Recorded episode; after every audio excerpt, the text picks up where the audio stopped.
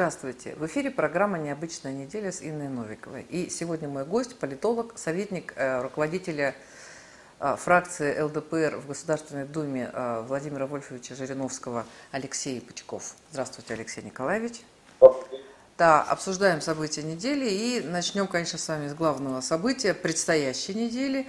Да, это предстоящая нерабочая неделя – когда у нас сначала говорили с 30 ноября по 7 ноября, но теперь вот уже с 28 числа это все происходит. И а, в этом году я даже боюсь посчитать, сколько у нас было нерабочих недель. И сначала кто-то радовался, пытался какие-то дела решать. Сейчас уже все это так много, что уже даже не знаешь, как реагировать. Как вы оцениваете эту ситуацию, как она повлияет на на экономику, на общественное вообще, на общественную жизнь. Я уж не спрашиваю про сферу да. гостеприимства. Добавить много хотел. Да. Президент э, дал полномочия регионам самим определять количество дней, оно может быть увеличено, но не более чем до 7. До 7 ноября. Некоторые с 28 вводят, с 25 есть уже такие позиции. То есть это регионы будут определять сами, в зависимости от ситуации.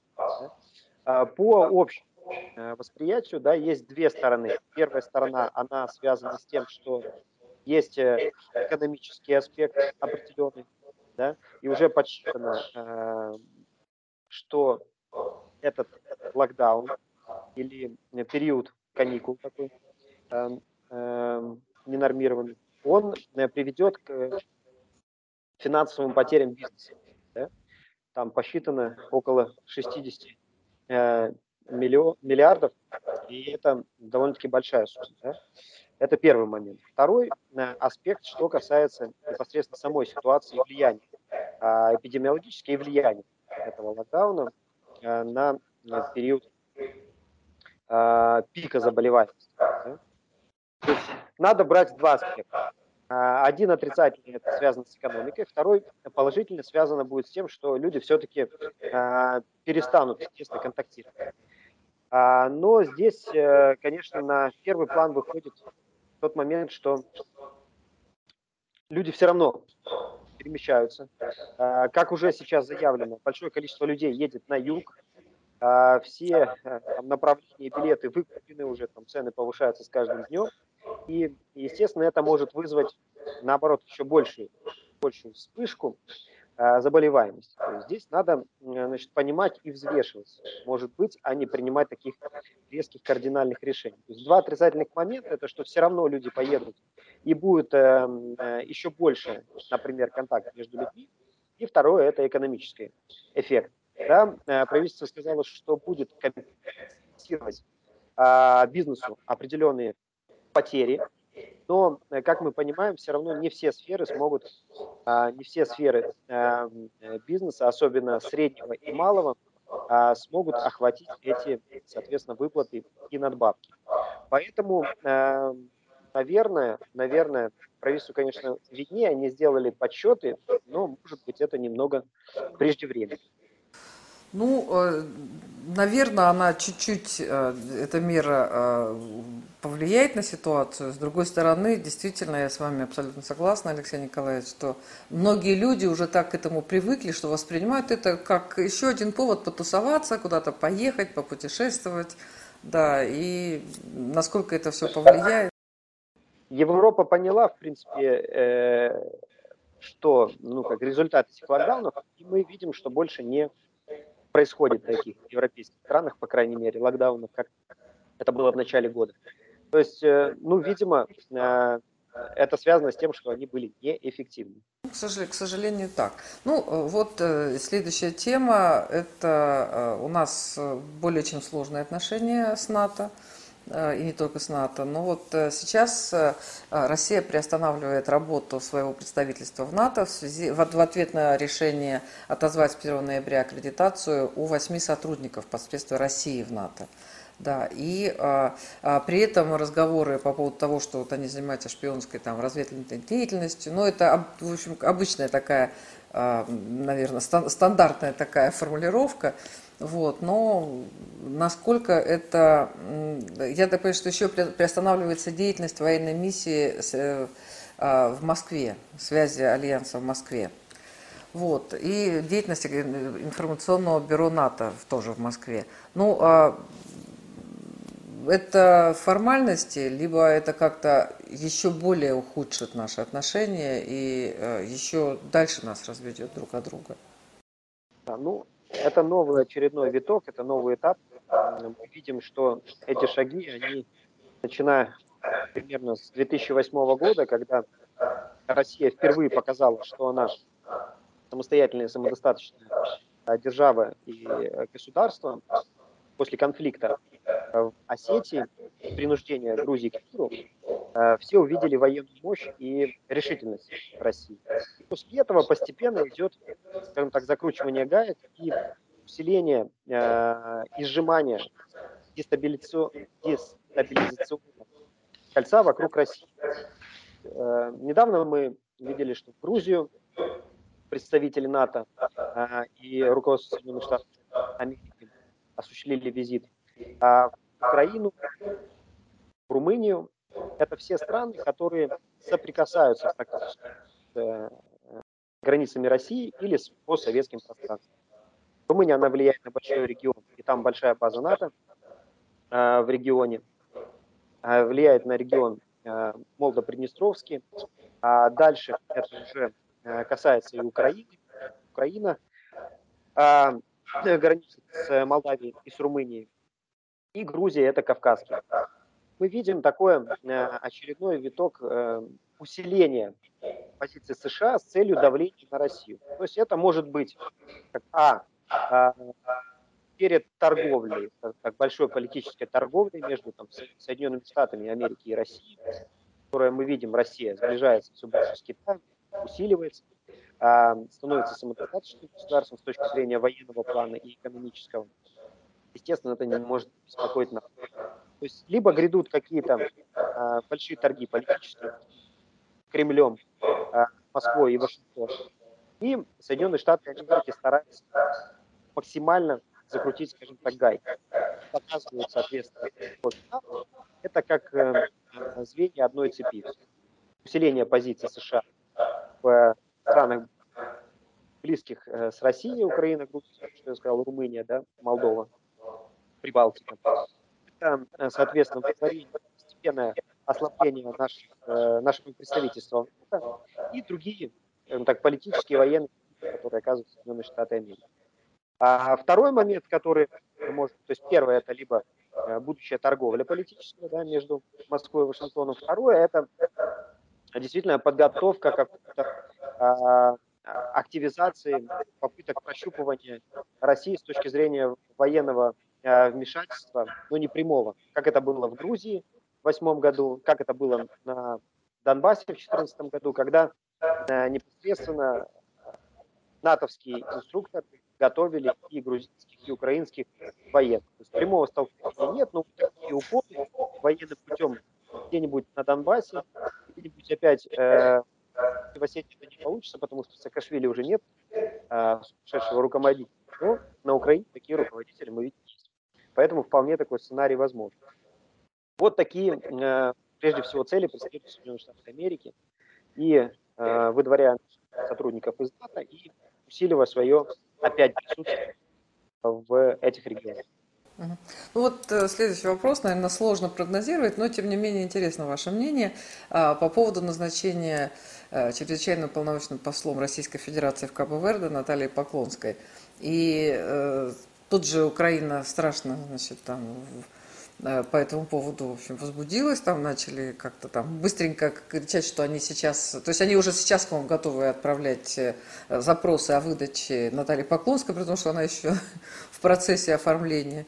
Вот. А, и у нас такие комментарии, что, э, ну, она же дипломатический работник, у нее неприкосновенность, и а, ну, вряд ли они будут реагировать на а, Украину, хотя мы все понимаем, что за Украиной стоит э, США.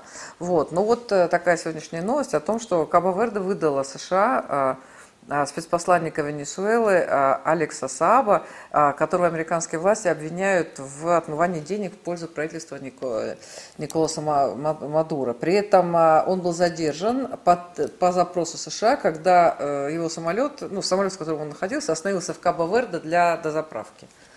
Вот. И с 2020 года вот сейчас его отправили в США. А, ну, я не знаю, спецпосланник, обладает ли он статусом неприкосновенности, может быть и нет. Вот. Но а, как вы считаете, все-таки, насколько безопасно отправлять э, а, ну, очень известную на Украине, и не только на Украине, да, Наталью Поклонскую, которая была генеральным э, прокурором Крыма как раз в момент известных событий. Насколько вот безопасно отправлять ее сейчас в страну, которая, ну, очевидно, не имеет самостоятельной внешней политики?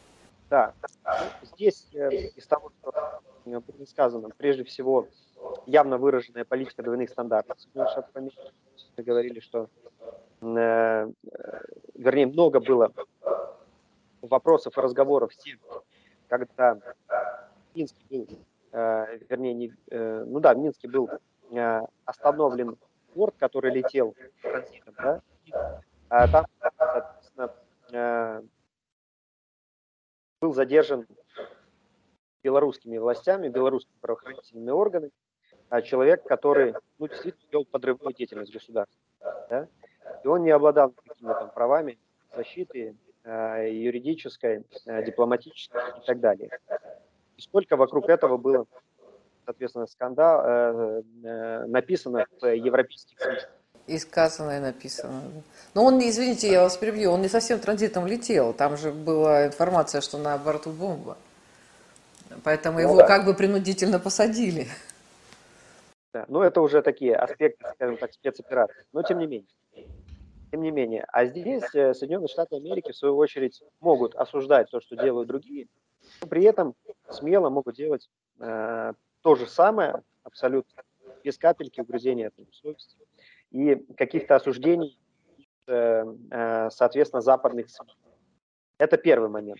Да, второй момент, конечно, это э, небезопасно в определенной степени, потому что, вы уже сами сказали, Кабо-Верде, как и многие государства Африки и Латинской Америки, они не обладают политической независимостью, и они, естественно, будут действовать как, скажем так, кажется, что это было уже неоднократно, э, такие прецеденты неоднократные уже были не только даже, скажем так, э, в африканских странах и странах Латинской Америки, но даже в европейских странах, когда э, Соединенные Штаты Америки э, люди различных, там, и бизнесмены, и политические деятели, и так далее, и так далее, различных взглядов.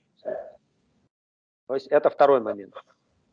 А, ну, почему так сделано? Э, почему именно КБВ? Вообще по, это, э, по этому поводу много э, шло различных и, и, и мемы, и шутки, и в интернете ходили различные. Ну, сложно дать оценку. Ну, видимо, это какие-то определенные тоже политические ходы, политические шаги. Может быть, это решение самой. Тут ну, она все-таки человек, извините, я перебью вас, она все-таки такой достаточно, ну, не могу сказать, что одиозный человек, но известный и токси... для Украины однозначно так токсичный человек, да, да, поэтому они не могут э, спокойно отреагировать на ее, ее появление в какой-то другой, там, в третьей стране, так скажем. Может, это как раз и связано с тем, чтобы поднять вот эту тему. Почему э, в Кабо-Верде происходят незаконные или не совсем законные действия? А раскрутить тему венесуэльскую, да? То есть э, Наталья э, туда приезжает в качестве посланника России, да? А недавно там произошли, соответственно, такие, э, ну, скажем так, конфликтные моменты. Сейчас Украина поднимает скандалы Наталья начинает там работать, и э, параллельно и все-таки всем западным придется говорить и о том, что был недавно выдворен э, оттуда Венесуэльский сотрудник дипломатической миссии. Да? Может быть такой тонкий Как бы можно э, много вариантов а, придумывать, но тем не менее мы видим, что э, пространство СМИ эта новость э, захватила, по крайней мере у нас.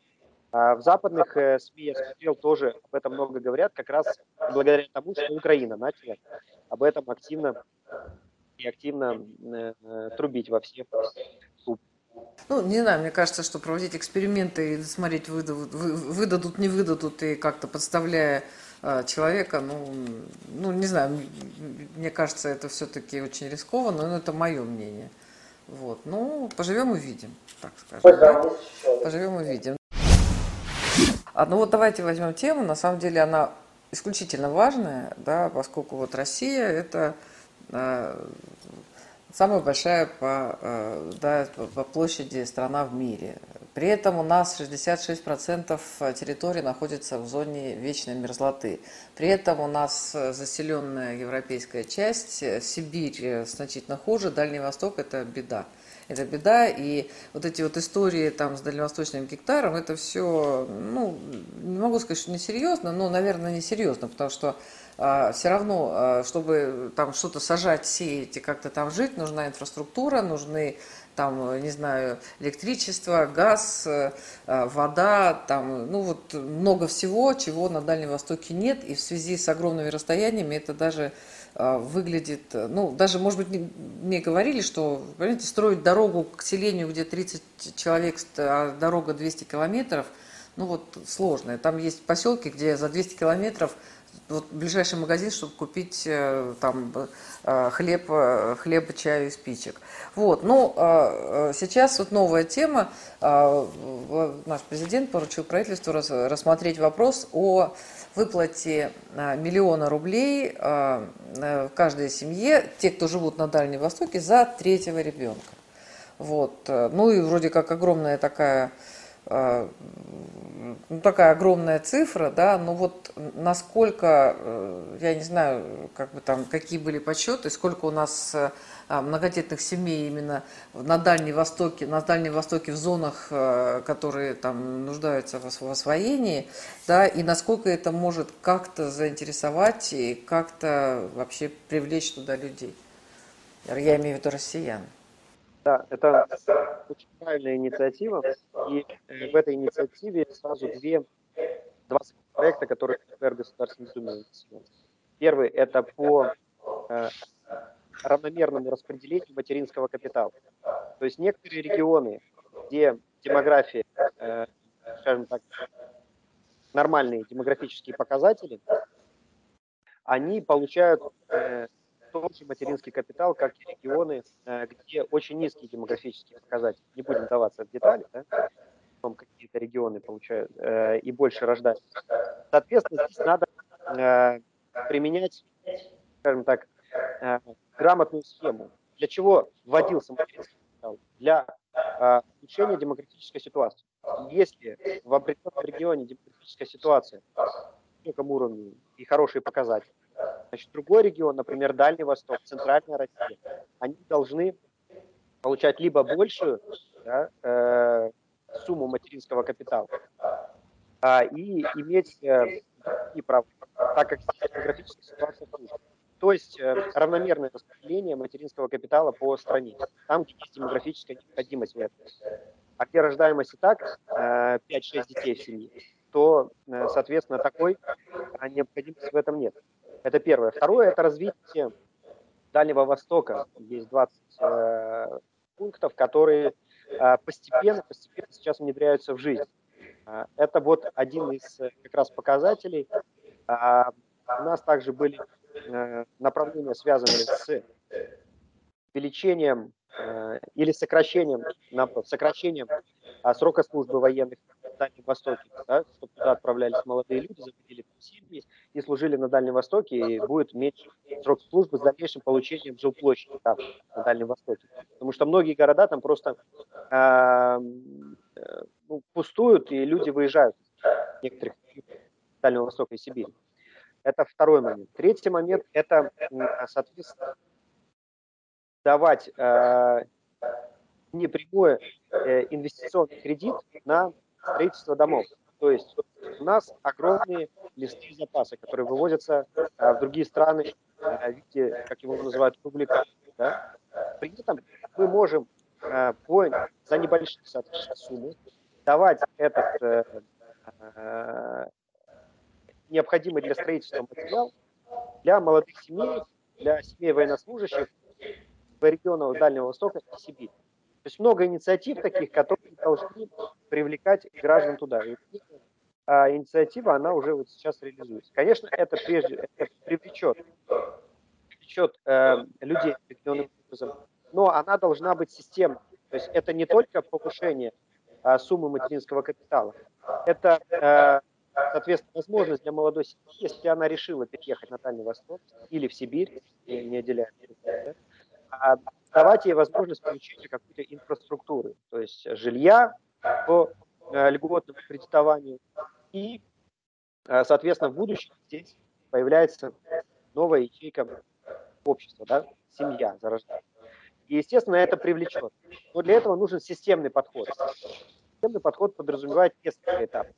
Не только повышение материнского капитала, ну, как я уже сказал, это э, решение жилищного вопроса, это трудоустройство и, соответственно, уже третье, то, что вы сказали, инициатива президента повышение, соответственно, материнского капитала, суммы выплаты материнского капитала. Нужен системный подход.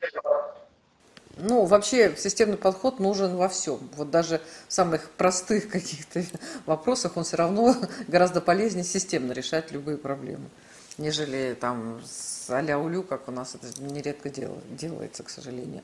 Ну вот еще такая тема, значит, лауреатом присуждаемой, присуждаемой Европарламентом премии имени э, Андрея Сахарова за свободу мысли в 2021 году стал российский оппозиционер Алексей Навальный. А, причем эта премия присуждается людям исключительно за вклад в борьбу за права человека во всем мире. А, вот, но у нас уже было, когда вручили Дмитрию Муратову Нобелевскую премию мира журналисту, у нас э, вот Владимир Володин, да, он предложил, что нам нужно, э, значит, отменить там это, вот это решение э, Нобелевского комитета. Ну, наверное, это как-то малореально, поскольку мы не имеем такого влияния. Ну вот сейчас Дмитрий Песков сказал, что Россия уважает Европарламент, но вот никто не заставит нас проявлять уважение к его, э, к его решениям.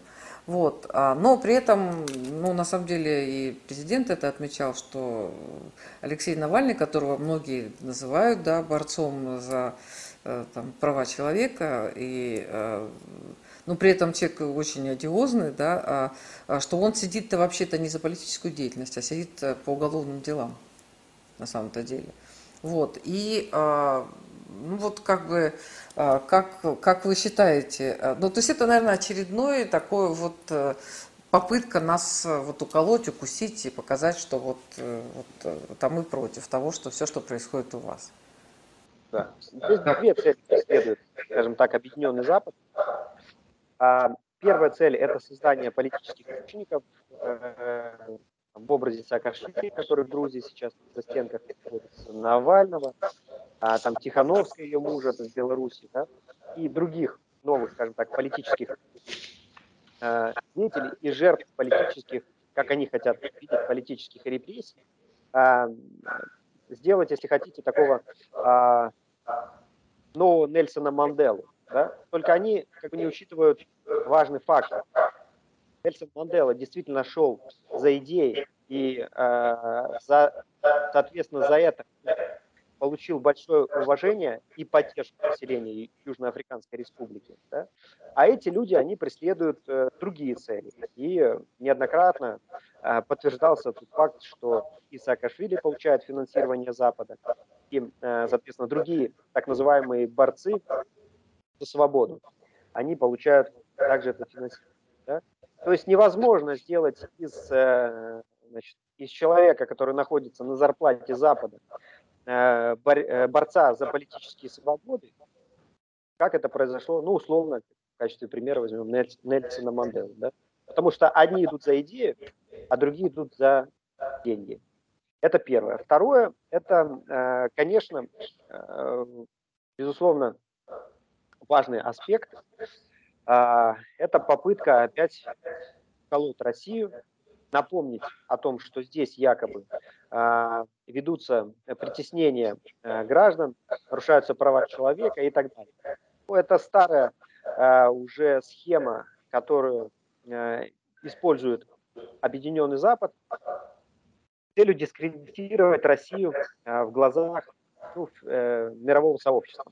Это делается и с флагом нашим на Олимпийских играх, это делается и с искажением Э, искажением исторической правды о Великой Отечественной войне и вкладе России э, во Вторую мировую войну и других, и других. То есть это все э, звенья одной цепи, так же как история с выдворением сотрудников из НАТО.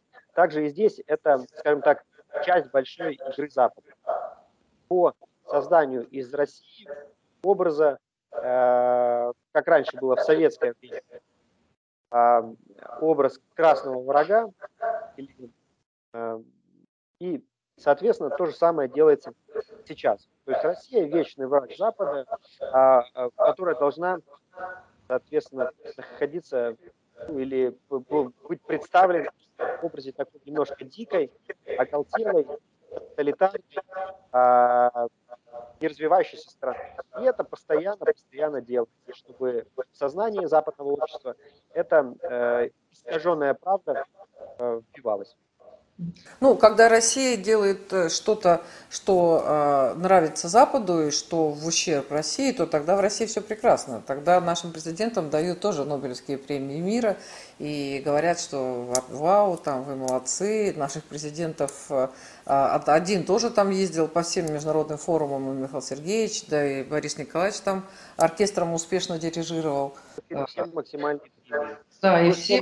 арабских террористов, и не только, да, и арабских террористов, которые воевали на Северном Кавказе, тоже защищали э, еще в 90-е годы, в конце 90-х, в начале нулевых, защищали и э, Европейский совет по правам человека, и ОБСЕ, и другие структуры, которые должны были э, не защищать этих людей, э, естественно, а предварять своих стран и э, осуждать. Но они защищали людей, которые взрывали а, метро, уничтожали людей и на глазах всего мира резали а, невинных граждан. Ну, это политика двойных стандартов. Это мы говорили, да, мы говорили, да, про двойные стандарты, но э, на самом деле они, тогда же была программа вот в 90-е годы, в конце 90-х годов, а, там чеченские семьи, как-то их отправляли во Францию, и во Франции там пытались их ассимилировать, и они там спасались от диктатуры. Но что-то они там поспасались там сколько-то лет, там то ли пять, то ли там чуть побольше, и быстренько всех обратно вернули. Как-то поняли. Так, так сейчас эти наследники, э, мы видим, да, это как раз э, последствия отношения э, к террористам Запада, да, они режут головы французским учителям. В принципе, за что боролись, на то и напоролись. Вы же видели там чей след и откуда эти люди появились во Франции. Ну там, э, там же не Чечня, там Алжир, там какие-то арабские террористы. У них там своих проблем и без наших э, кавказских республик хватает, уж по-честному. Ну и вот еще под завершение у меня такая тема, которая касается, ну, на самом деле, по-честному говоря, не только депутатов, а, но депутаты же а, постоянно какие-то законы предлагают, да, там они, там депутатская инициатива. Вот я просто смотрю, слежу за, за деятельностью Государственной Думы в том числе, да, и когда предлагаются различные законопроекты, и очень много почему-то, ну, не только вами, они предлагаются и губернаторами, с этой федерации, да, и министерства, в общем, тоже. Да, у нас как-то такой большой упор на то, чтобы найти э, какие-то лазейки, э, какие-то там щелочки, через которые можно вот еще э, найти новые, скажем так, платежи для пополнения бюджета, новые налоги, новые, даже не столько новые налоги, налогов и старых нам хватает более чем, а новые штрафы.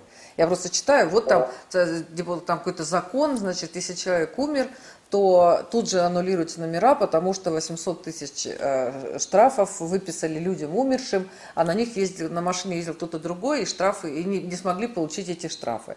Да, вот сейчас э, инициатива, правда, не ваша, а губернатора Курской области о том, что нужно ввести, в Москве нужно увеличить штрафы, потому что в Москве уровень доходов населения выше. И вот когда я все время смотрю, там, я новостями это профессионально занимаюсь, я все время их читаю, читаю, читаю и думаю, да что ж такое, что же депутаты тратят столько сил на а, постоянную разработку новых а, штрафов, платежей там и что-нибудь еще. Вот расскажите мне, у вас какая-то такая, ну не у вас, а у депутатов как-то они таким образом это задача наполнить бюджет или это попытки какой-нибудь там, справедливости или порядок восстановить?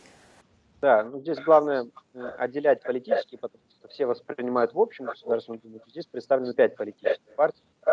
И э, в основном принимаются законопроекты, те, которые э, предлагаются правящей партии, да, потому что у нее большинство. И э, много таких инициатив, э, помимо э, инициативы Курского, Курского губернатора, мы еще видели инициативы по, недавно была новость тоже, да, так как вы следите за ними, а, о том, что те граждане, у которых судебные приставы наложили штрафы более чем на 10 тысяч рублей, а, судебные приставы могут то ли замораживать действия, то ли останавливать действие а, водительских удостоверений. Человек не имеет права а, перемещаться на своем транспортном средстве со своим водительским удостоверением, потому что у него более 10 тысяч а, штрафов такая тоже инициатива а, была недавно, дойдет она до законопроекта логического завершения. Надеюсь, что нет. Все эти меры, они, э, конечно, направлены на то, чтобы не развивать экономику в общем, как мы говорили, системно, а вытягивать из каких-то сфер, каких-то сфер определенных и жизнедеятельности э, граждан, э, как это было в мультике Чиполлино, помните, наверное, когда там, а сейчас будет налог за а в следующем будет налог за воздух. Да, вот эти все меры, они, конечно, неэффективны с точки зрения развития экономики. И э, вообще со штрафами, только мы берем вот эту инициативу Курску, да, там больше-меньше платить, вообще со штрафами э, у нас был законопроект о э, проверке действительно правомерности назначения э, и действий камер, которые находятся, камер видеофиксации, так называемые. У нас вышла даже целая брошюра «Помощь водителю». А, соответственно, как юридически правильно реагировать на все эти вещи. То есть большое количество устанавливается камер, и, а, к сожалению, если изначально они носили характер действительно а, предотвращения ДТП, э, то сейчас они носят характер больше пополнения бюджета определенных регионов, там, районов и так далее. Да? Естественно, это не Э, не совсем правильно и неэффективно. Это вызывает большее раздражение граждан, это вызывает ну, к определенным э, юридическим несуразицам, когда на некоторых трассах, даже в Москве, на МКАДе, на э, вылетных так называемых магистралях устанавливают там, знаки 50, 40, 60, и потом людям приходят штрафы за это. То есть это, опять же, системный вопрос, который требует э, ну, такого системного подхода. Да? Может быть действительно правильно, когда одни регионы, условно говоря, дальние регионы, где и количество граждан меньше, и доходы меньше, а, платят, соответственно, одну сумму, а другие платят больше, это может быть не совсем справедливо. Но здесь надо сначала а, провести полный аудит той системы наложения штрафов и фиксации видео и фото нарушений, которые сейчас существуют и правомерно, и соответствует ли Конституции, потому что большое количество штрафов были обжалованы вплоть до Верховного суда, и только Верховный суд говорил о том, что действительно это было не правомерно. То есть многие вводимые вот эти нормы, они соответствуют вообще законодательной правовой базе, которая сейчас есть. Но суды нижних инстанций часто это пропускают. И приходится людям доходить там, с пятитысячным каким-то штрафом, например, за парковку на газоне, когда машина э, была зафиксирована фотолюбителем, который прислал свою фотографию э, в э, центр фиксации нарушений Москвы, да, и потом человеку приходит штраф 5 тысяч. А судебные приставы на, накидывают ему еще в стопроцентном объеме 5 тысяч за то, что он не выплатил вовремя, и человек должен платить 10 тысяч за то, что он э, просто припарковался, где стоит знак парковки. Да, там почему-то э, в тот момент был снят э, асфальтное, было снято асфальтное покрытие. Ну, таких нюансов огромное количество, которые в общем затрагивают не одного человека, а сотни и тысячи людей. Да? И это коллизия, которая касается а, многих граждан. здесь, а, опять же, мы выступаем за системный подход и а, проведение четкого тех уже значит, э, административных наказаний, которые на сегодняшний день существуют. И, может быть, они и совсем, скажем так, правильно выстроены. Если у нас МРОД 12 тысяч, как может быть штраф? И 5 тысяч за парковку на газоне. Причем это не парковка на газоне, а что-то другое. Об этом речь. Спасибо. Это была э, программа «Необычная неделя» и наш гость э, Алексей Бычков, политолог, советник э, руководителя фракции ЛДПР в Государственной Думе Владимира Вольфовича Жириновского. Спасибо, Алексей Николаевич.